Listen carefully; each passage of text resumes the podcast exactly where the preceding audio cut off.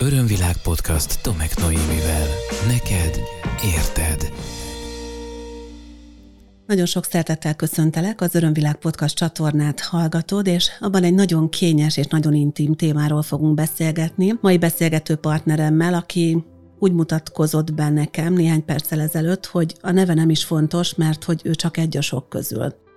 És hogy mivel kapcsolatban egy a sok közül, az ki fog derülni a mai beszélgetésből, és hát hogyha hogyha nehezen mész mélyre a saját lelkedben, kedves hallgató, hogyha nehezen hallasz olyan gyerekekről, akiket bántottak, akkor lehet, hogy ez az adás nem neked szól.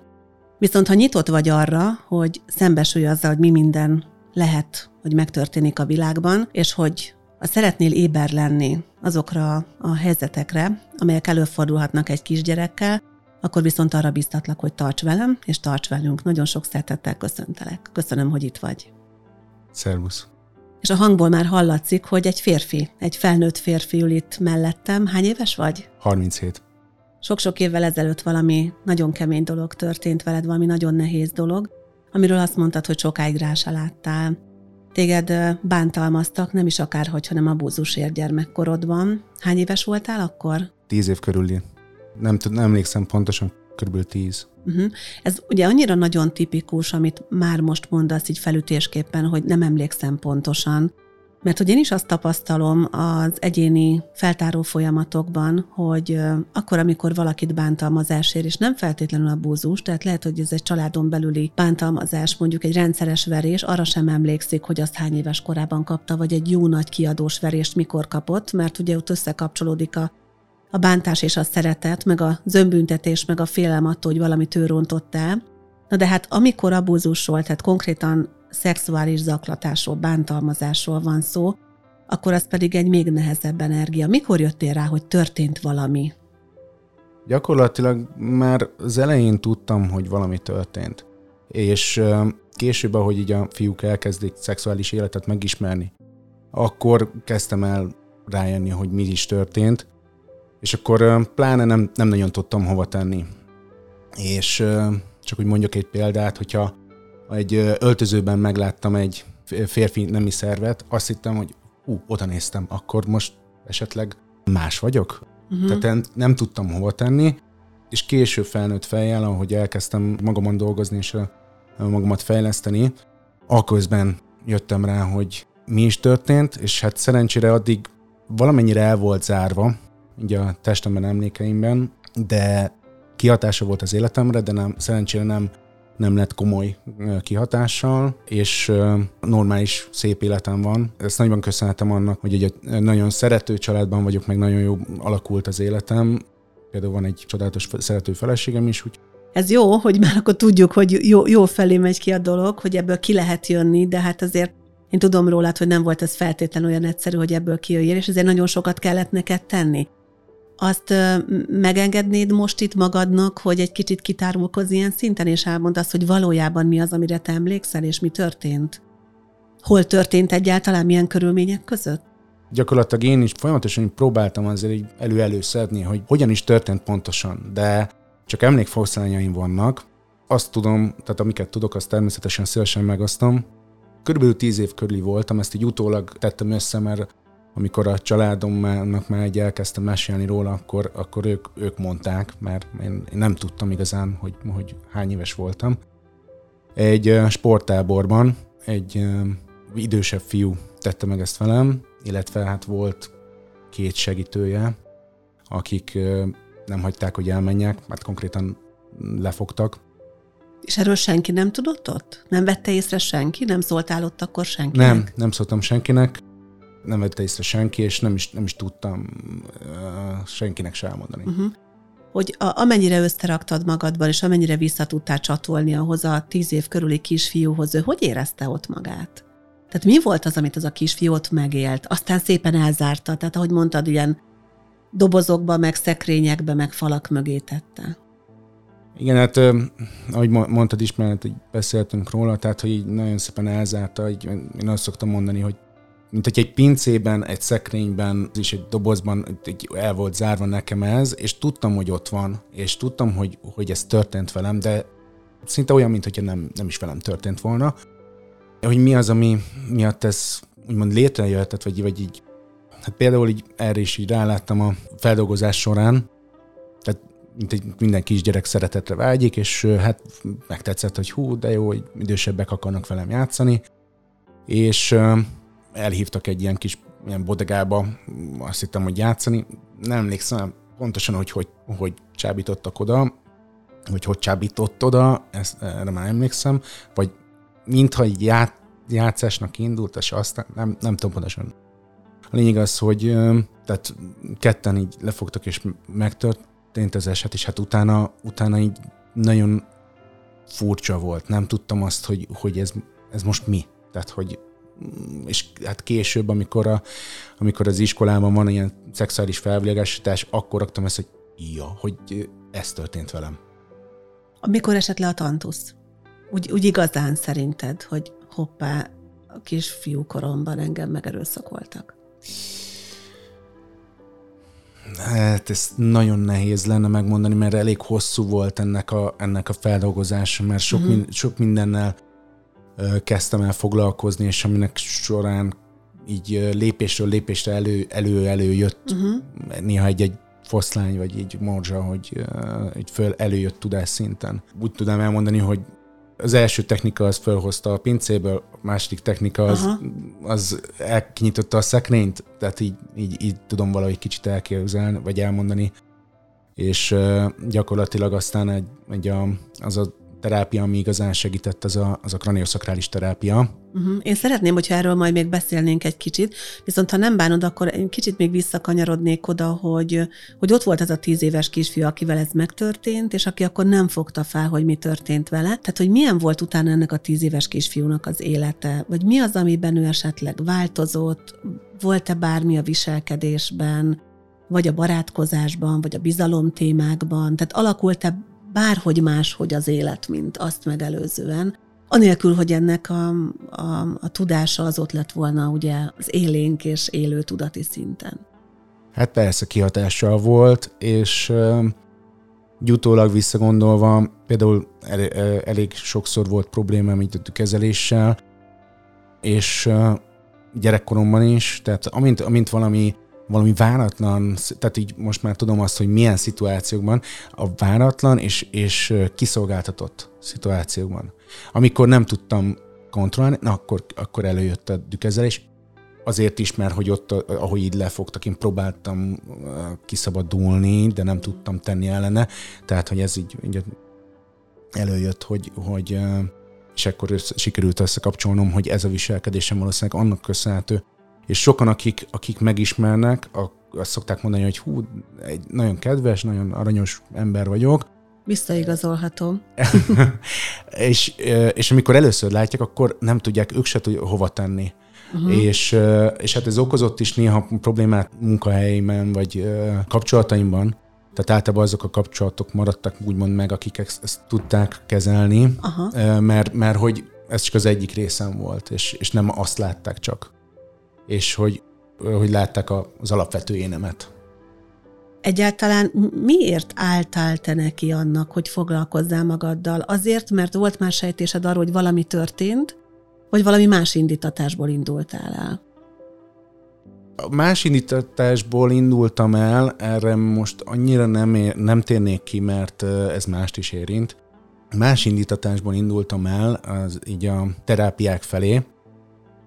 Régen én nem voltam annyira nyitott, de először egy-egy ilyen számomra jobban befogadható módszerrel megtalálkoztam, akkor, akkor így szépen egyre jobban mentem mélyebbre. Mennyi idős voltál, amikor így nekiálltál ennek az önismereti, mélyebb önismereti útnak? Hát igazán körülbelül egy olyan négy-öt éve. Előtte, mivel egy erős, elég erőteljes katolikus alappal indultam az életbe, ami azt jelenti, hogy, hogy misére jártam, templomba jártam, hittanra jártam, bérmálkoztam. Tehát ez adott egy, szerintem egy, egy támaszt, és uh-huh. szerintem ez is segített, hogy ne, ne tudjon ez úgy befolyásolni, hogy, hogy az életem rossz útra térjen, mert hát sajnos nagyon, nagyon sok embernek ez, ez nem adatik meg. Igen. Tehát e, ezt is, gyakorlatilag ezt is már annak úgymond a terápia részeként uh-huh. vehetjük. de, de igazán egy olyan négy-öt éve. Azért én azt tapasztalom, és azért most már körülbelül hat éve tartok rendszeresen ugye csoportos programokat is az egyéni konzultációk mellett, hogy azért jóval kevesebb a férfi ebben a közegben, mint a nő, és mindig nagyon örülök, amikor Ugye mi úgy ismerkedtünk meg egymással, hogy rendszeresen becsatlakozol egy ilyen meditációs folyamatba, amelyet tartok, tartunk, mert hogy ez például ugye bolygó meditációknál is meg szoktál jelenni. És hát az egy olyan üdítő jelenség, hogy bekapcsolódik egy-egy férfi egy programba, egy tanfolyamba, egy önismereti körbe, vagy bármi más ilyenbe, mert többnyire a hölgyek idézőben uralják még ezt a ezt a szegmást, valahogy ugye a nőknek könnyebb kapcsolódni a saját érzéseikhez, és egy pici kitérőt én itt tennék is, hogyha megengedett, hogy hogy kérlek, hogy, és annyira örülök, hogy itt vagy férfiként, és hogy megkérdezhetlek végre erről, egy férfit megkérdezhetek erről, hogy mi kell ahhoz, hogy egy férfi el tudjon indulni az önismereti úton, hogy mennyiben, most ezt kérdeztem, hogy mennyiben más, de hát te nem tudod, milyen egy nőé, de hát azért szerintem ebből többet tudunk úgy társadalmi szinten is. Tehát, szerinted miben más egy férfi önismereti útja, mint egy női? Szerintem az első és legfontosabb, hogy ki kell zárni a, kül- a külvilágot. Ami, a, ami alatt azt értem, hogy, hogy Magyarországon a megítélése annak, hogy, hogy, egy, hogy egy férfi önismereti útra indul, vagy úton indul el, az körülbelül egyenlően van, hogy homoszexuális. Tehát így nagyon Aha. lesarkítva szerint. Én azt látom, hogy... Szinte egyébként. Szinte. Uh-huh. Tehát így nagyon, nagyon erőteljes ez a macsó férfi gondolatvilág, vagy, vagy elképzelés itt Magyarországon szerintem. Pedig ha rád néz valaki, akkor azt mondja, na te tényleg vasó vagy. Tehát, hogy, hogy nem, nem, nem, nem mondana más típusú ítélkezést rólad, hanem azt mondana, na egy férfias férfi, és mégiscsak az önismeret útján. Szóval, hogy ki kellett zárni először is ezeket a külső véleményeket, ítélkezéseket? Szerintem ez nagyon fontos. Most már azt a terápiát tanulom is, amit, ami nekem segített, de hát erre majd kitérünk. Először is ki kell zárni, mert, mert Magyarországon nagyon, és ráadásul a, a nem csak hogy a, az, hogy a férfi, tehát hogy ez nem férfiaknak való, hanem másrészt az is ott van, hogy nagyon sokan még ezt humbuknak, kóklerkedésnek, ilyesminek tartják sajnos az alternatív terápiákat. És ezért nem is mennek el, el, el olyan irányba elmenni, sőt, hát a, akár pszichológushoz is, mert hogy ez hú, szégyen, akkor baj van velem. Tehát szerintem ez mind-mind az, amit, amit első és legfontosabb, hogy ezt ki kell zárni, mert hogy nincs is annál szebb, hogyha valamire, valamire rájövünk, rálátunk, és fejlődünk. Ez egy hatalmas érzés tud lenni. Mi az, amit rajtad megváltoztatott fővonalakban, vagy leginkább az, hogy foglalkozol önismerettel, és foglalkozol azzal, hogy belenézzél a múltadba, belenézzél a sérüléseidbe, a traumáidba és a fájdalmaidba? Hát először is sokkal-sokkal nyitottabb lettem, mind, mind így az emberek felé, mind, mind felfogások felé, ebben mindenképp érz, érzékenyebb lettem. Ugye mások, mások érzései irányában, meg, meg, meg hogy nem annyira jó szó ez, hogy érz, de ez érzékenyebb lettem, nem, nem tudom pontosan, hogy ezt hogy, hogyan írnám le. Hát leginkább, leginkább ezt, ezt tudnám mondani. Ó, nagyon sok És boldogabb, bocsánat. És boldogabb, ez, szóval ez, ezt jó hallani. Igen. Egy kicsit még kérlek kanyarodjunk vissza oda, mert nagyon sok kérdésem van még hozzád, hogy hogy amikor elkezdődött tinédzser korodban a szexuális érés, és az a, az a természetes folyamat, hogy elkezdesz érdeklődni az iránt, hogy akkor most hogy vagyok én fiú, kik a lányok, mi történik, vagy mi lehet, ami történhet velünk, akkor ott voltak benned blokkok és gátak mind amiatt, ami történt? És ha volt, akkor ez milyen jellegű volt? Úgy tudnám elmondani, hogy, hogy blokkok voltak, mert hogy, hogy nagyon sok minden hogy nem érdekelt már gyerekként sem azt, ami, az, amit a fiúk, fiúkat. Tehát a, engem mai napig nem izgat igazán az autó, vigyen, vigyen el ahova kell, mások még a fordulatszámot is tudják.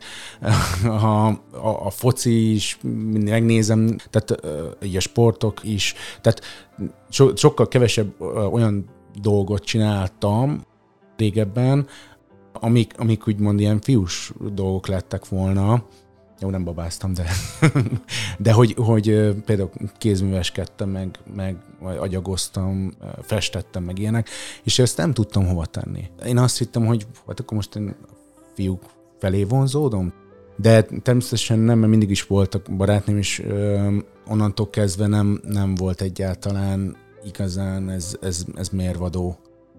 Egyébként ez nagyon tipikus, amit mondasz, tehát nagyon sokszor, és sokan tapasztalták a saját magukon is, ugye az én klienseim között is ezt elmondhatom, akik azt érezték egy gyermekkori abózos után, hogy, hogy ők a saját nemükhöz vonzódnak. Egyszerűen így jött össze nekik az a trauma, és így állította össze a nagy képet az a trauma, amit a gyerek valahogy összerakott, ahogy ugye össze tudott rakni a, a maga módján.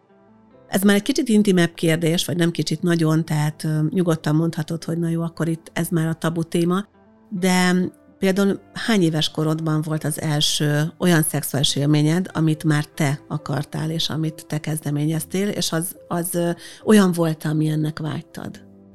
17 körül, 16-17, nem tudom pontosan, és hát részben, részben, de hát ez igazából az nem volt egy, nem volt egy teljesen kiegyensúlyozott kapcsolat, tehát ezért, ezért nem, nem volt annyira. Az első, első aktus lányal az, az, az, az jó, nagyon jó volt, és, uh-huh. és akkor egy kicsit megnyugodtam.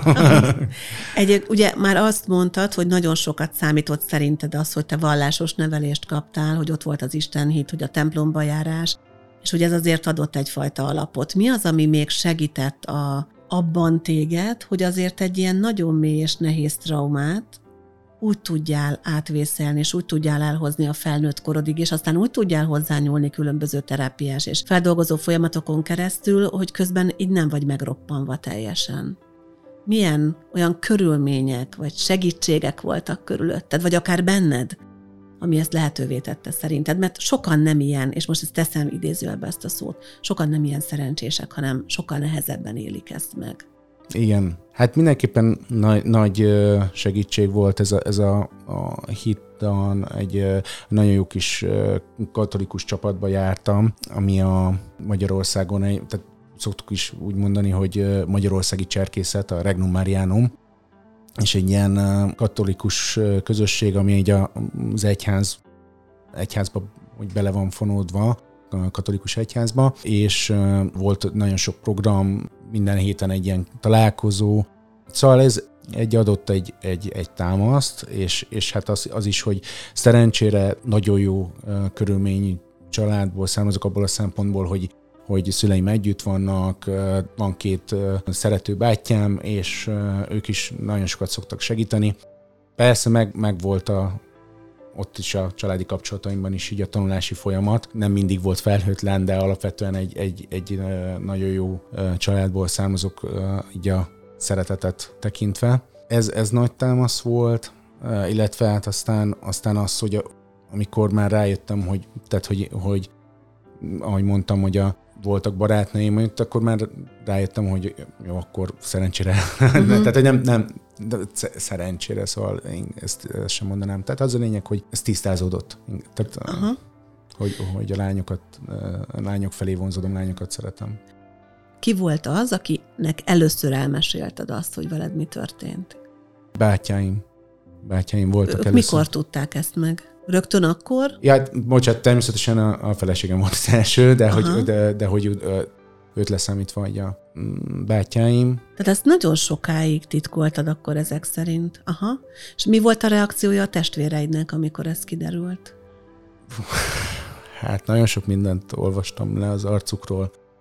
Dű, harag maguk felé, hogy miért nem voltak ott, egy ilyen látszott, hogy nagyon sok érzelme, érzelem zajlódott le bennük, és hogy biztos nehéz volt nekik. Illetve hát aztán, amikor a szüleimnek is elmondtam. Igen. Ez nem régiben Ez volt. egészen a közelmúltban egészen volt, Egészen a közelmúltban volt. És ők hogy reagáltak? Hát ők is nagyon-nagyon vegyesen és, és nagyon, nagyon le voltak ö, döbbenve. És az volt az érdekes, hogy azt mondták, hogy soha nem gondolták volna, hogy, hogy gyerekként, fiú gyerekként erre engem föl kellett volna készíteni. Mert hogy nem volt a környezetben ilyen, amit hallottak volna, ilyen esetet, és mert, mert egy, egy szülő, hogyha lánya van, akkor in, sokkal inkább uh-huh. készíti föl erre, és ez, ez, ez volt egy érdekes, és ebben úgymond szinte bele se gondoltam, hogy, hogy ez volt a, szinte az első reakciójuk. Uh-huh. Haragudtál valaha a felnőttekre, hogy nem voltak ott, hogy megvédjenek? Persze, először igen. Először igen. Uh-huh. De természetesen az nagyon jó, hogy, hogy ráláttam arra, hogy a fázisai, az, a, így a felismerésnek, az gyakorlatilag először, először az volt, hogy megéltem ezeket, az, ezeket, a, hogy amikor, ami, amit akkor éreztem, amikor ez történt, és köztük volt ez is. De aztán utána, utána sikerült átkeretezni, ahogy uh-huh. te szoktad mondani. Igen, köszönöm. és utána, ami a, a legmegrázóbb volt, az, hogy egy meditáció közben sikerült megbocsátanom ezeknek az embereknek, akik ezt tették velem, és rájönni arra, hogy nem, len, nem lennék most az, aki vagyok. És hogy ez egy feladat, és hogy, hogy nekem, nekem ezt, tehát hogy ez azért történt velem, hogy, hogy lehetőleg segítsek olyan embereknek, akikkel szintén ez történt. És segítsek vagy ebben, vagy, vagy bármilyen más nehezen megélhető történetben. Örömvilág podcast Tomek Noémivel. Ez egyébként nagyon jellemző és nagyon tipikus, hogy egy segítőt az indít el a maga útján, hogy éri valami nagyon mély dolog, valami nagyon erőteljes, amiből aztán így vagy úgy segítséggel vagy a, a saját erejéből, de kilábal és látja azt eközben az út közben, hogy mennyien vannak még, akiknek nagyon jó lenne az, hogyha kezek nyúlnának feléjük, és hogyha már ott tartunk, hogy kezek nyúlnak, akkor tényleg itt az ideje, hogy egy néhány gondolatot megosszunk egymással és a, a minket hallgatókkal is a kranioszakrális terápiáról, mert hogy te említetted, hogy ez téged nagyon segített abban, hogy ki tudjál jönni ebből az egész problémakörből, illetve most már nem csak ugye tanulod, mert folyamatosan tanulod, de már a gyakorlója is, vagy az aktív gyakorlója vagy ennek a terápiának, amit egyébként én magam is megtapasztaltam már, és nagyon nagy tisztelője vagyok. És ugye neked az a célod, hogy ezzel foglalkozzál majd, és hamarosan indítod az ezzel kapcsolatos saját vállalkozásodat. Ha valaki még nem hallott volna erről, akkor miről szól a kranioszakrális terápia? A kranioszakrális terápia az így leginkább a manuális része ennek a terápiának, ami gyakorlatilag a központi idegrendszer blokkjait oldja, ezáltal beinduljanak az öngyógyító folyamatok, és elősegítjük az öngyógyító folyamatokat. Aki még nem látott soha ilyen kezelést, vagy nem tapasztaltat, konkrétan itt energiát adnak, a kezelők, avagy hozzáérnek a kezelthez. Tehát mi, mi történik a gyakorlatban, hogyan képzeljük el? Ülni kell, állni, feküdni, ugrálni, mi történik? Fekve történik a kezelés. Egy, nagyon fontos azt megjegyeznem, hogy egy, tehát masszázs adjon fekve ruhában. Igen. És gyengéd érintéssel segítjük elő ezeknek a blokkoknak az oldásával az öngyógyító folyamatokat. Van a kranioszakrális terápiának egy, egy elmélyülése, ahol már a lelki blokkok oldása is van. Ez a Somoto Emotional Release technika, és hát ez az, ami nagyon sok mindenre segített rálátnom. Ugyanis itt a terápia alatt, miközben a, a terapeuta végzi a gyengéd érintésen alapuló manuális technikákat, közben a lelki blokkok is oldódhatnak, ugyanis a testünket ért sérülések, bántalmak, azok el tudják tárolni ezeket az érzelmeket és ezek, ezek ki, ki, tudnak, ki tudnak jönni, és akár rá is láthatunk arra tiszta tudattal, hogy ez miről is szólt. Igen, én, a, én az abszolút saját tapasztalatból el tudom mondani, hogy elképesztő jó, nagyon hatásos, és nagyon kellemes mindeközben, tehát egy ilyen finom, kellemes, lágy érintések, ami nem simogatás, hanem olyan, mintha ilyen tündérek ringatnának, én ezt így szoktam megélni a, a, a kranioszakrális élményeket, és közben tényleg történik valami. Én bevallom, amikor akárhányszor voltam ilyen terápián, én közben nagyon szépen a tita folyamataimat így le tudtam zongorázni, tehát egy nagyon erős plusz segítő közeg volt hozzá, de valami ott történik, csak úgy automatikusan is. Tehát tényleg az van, hogy olyan, mintha a test egy ilyen, az én tapasztalatom ez, aztán lehet, hogy tudományosan már nem ez lenne rá a magyarázat, de egy olyan, mintha a test egy megengedő állapotba kerülne, egy biztonságos megengedő állapotban, amelyben megnyílnak azok a bizonyos pincébe elzárt, szekrénybe elzárt kis dobozok, ahova ilyen régi traumáknak a nehéz érzései, emlékei, félelmei, neheztelései vannak lerakva, és ott szépen úgy tud oldódni a dolog, és valahogy egy teljesen más lelki állapotba, egy megengedő állapotba lehet kerülni. És azt is tapasztaltam, hogy ez tényleg jár olyan jellegű automatikus oldódással, amikor jön a sírás, jön egy ilyen megkönnyebbülés állapot, és én több kezelővel próbáltam már, és tapasztaltam a kranioszakrális terápiát, nem hosszabb terápiás folyamatokról beszélek, hanem amikor volt lehetőség, én erre mentem. Például ugye Evernessen korábban rendszeresen én is eseményhelyszín voltam, mint örömvirág akkor még, és a, egy-két sátorral mellettem voltak a kraniósok éveken keresztül, és ott töltöttem fel. Tehát, hogy mhm. nekem ez például egy nagyon jó emlékem ilyen szempontból, de tényleg ezt én is vissza tudom igazolni. Neked mi a célod a kranióval? Mondtad, hogy most tanulsz, gyakorlod, és hamarosan indítod az ez irányú saját vállalkozásodat, ez ami egy teljes karrierváltás is, mert hogy valami totális másban vagy most. Gyakorlatilag mindenki, nagyon sokan ezt mondják, hogy totális másban vagyok, de gyakorlatilag nem, mert, mert e, most is sokat beszélek, sokat foglalkozok emberekkel, csak hát más jelleggel. E, még e, szomeliéként dolgozom, és hát csak annyi, hogy most is majd emberekkel fogok foglalkozni, csak általában nem részeg emberekkel. Vagy legalábbis nem itatod le őket menet közben. Igen, Más, másképp igyekszem elérni a boldogságot. De tényleg ez is a boldogság biztosításának, hogy a hozzájárulásnak egy másik formája lesz. Mi a, mi a hosszú távú célod ezzel, és ugye említetted azt, hogy te fontosnak tartod, hogy kapjanak segítséget az emberek, akikkel problémák, traumák történtek, tehát hogyan szeretnél te segíteni, vagy milyen konkrét céljaid vannak ebben az egészségítő szakmában? Hát abszolút ezzel szeretnék foglalkozni, és én nagyon, hatá- ahogy mondtad is, nagyon hatásosnak és nagyon, nagyon gyengéd módszernek találom, mert, mert találkoztam olyan módszerrel, aminél sokkal, sokkal súlyosabb és nehezebb volt ezeknek a dolgoknak a megélése és földolgozása. Nem szeretnék kiterni arra, hogy hogy ez melyik technika, mert, mert, mert minden, véleményem szerint minden, minden technika valakinek biztos, hogy jó.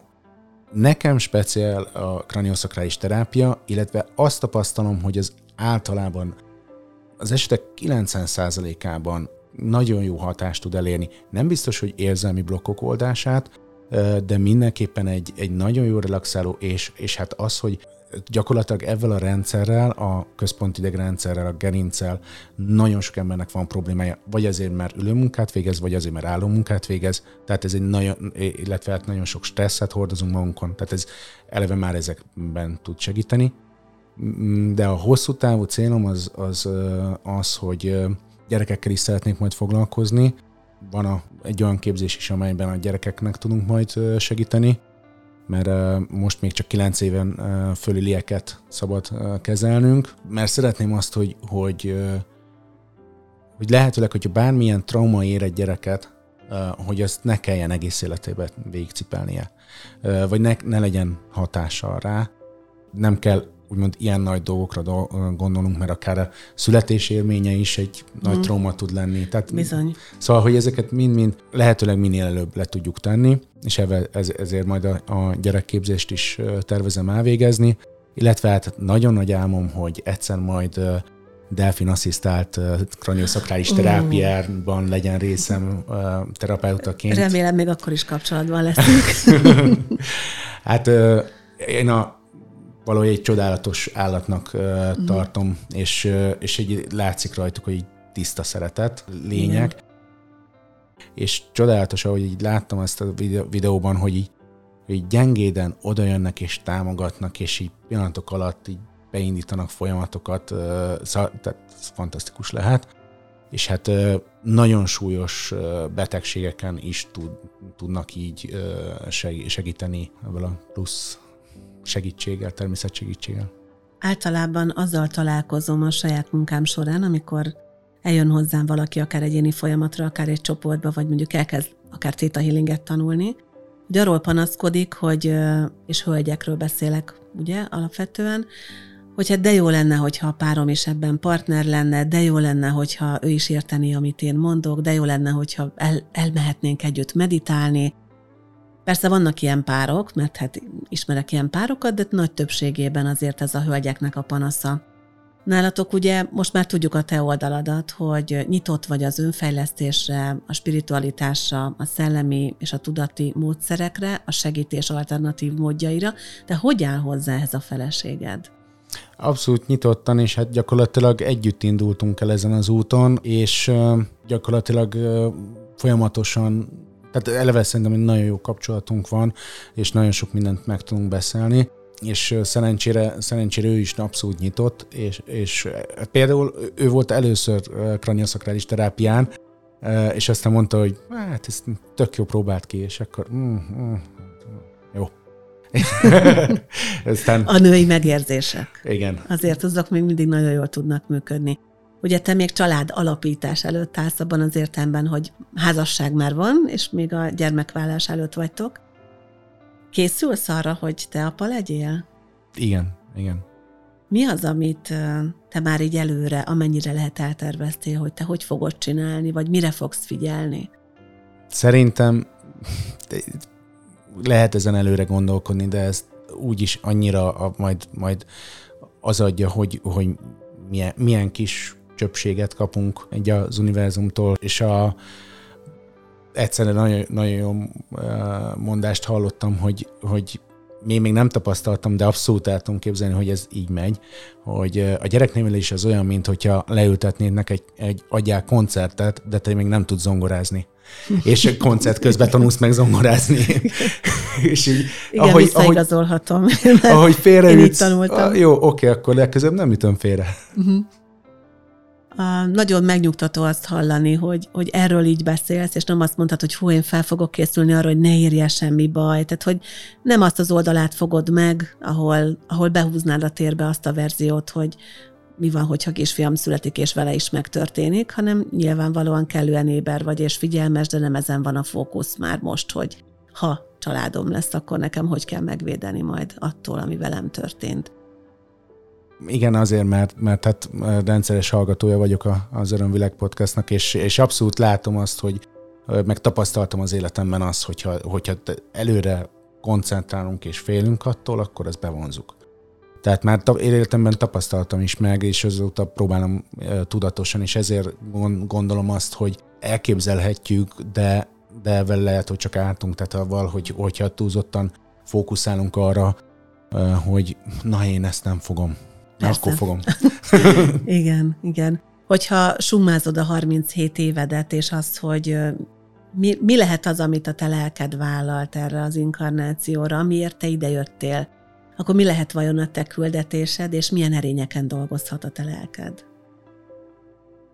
Hát a tükezelés az mindenképp, mert, mert ahogy mondtam, de, de többen már nagyon sokat segített az, hogy erre ráláttam. Illetve hát az, hogy azt tudom el leírni, hogy egyszer volt szerencsém egy, tehát volt egy ilyen, valószínűleg tétállapotban egy ilyen álmom, vagy egy álomképem, éppen Paulo coelho olvastam, és egy olyan kép volt bennem, hogy egy, a, hogy belőlem elkezd emelkedni egy massza, egy, egy fekete massza, és elkezd alakulni, és, és aztán egy kristály lesz. És ezt régen úgy láttam, hogy, hogy ez a kristály szétrobban, és kis apró darabok hullanak szét emberekbe. Ez egy nagyon szép kép, de azóta rájöttem, hogy akkor, hogy ez abból a szempontból nem jó, hogy, hogy akkor én szétesek. Úgyhogy azóta egy olyan képé változott ez, hogy, hogy a szeretet fénye, fényét szórom szét. És hogy, hogy, ez, hogy egy ilyen, ez a kristály, mint egy, mint egy prizma szórja szét a fényt, és ez, ez a fénysugár megy az emberekbe. Szóval itt tudom leírni, hogy én úgy érzem, hogy ez az én célom.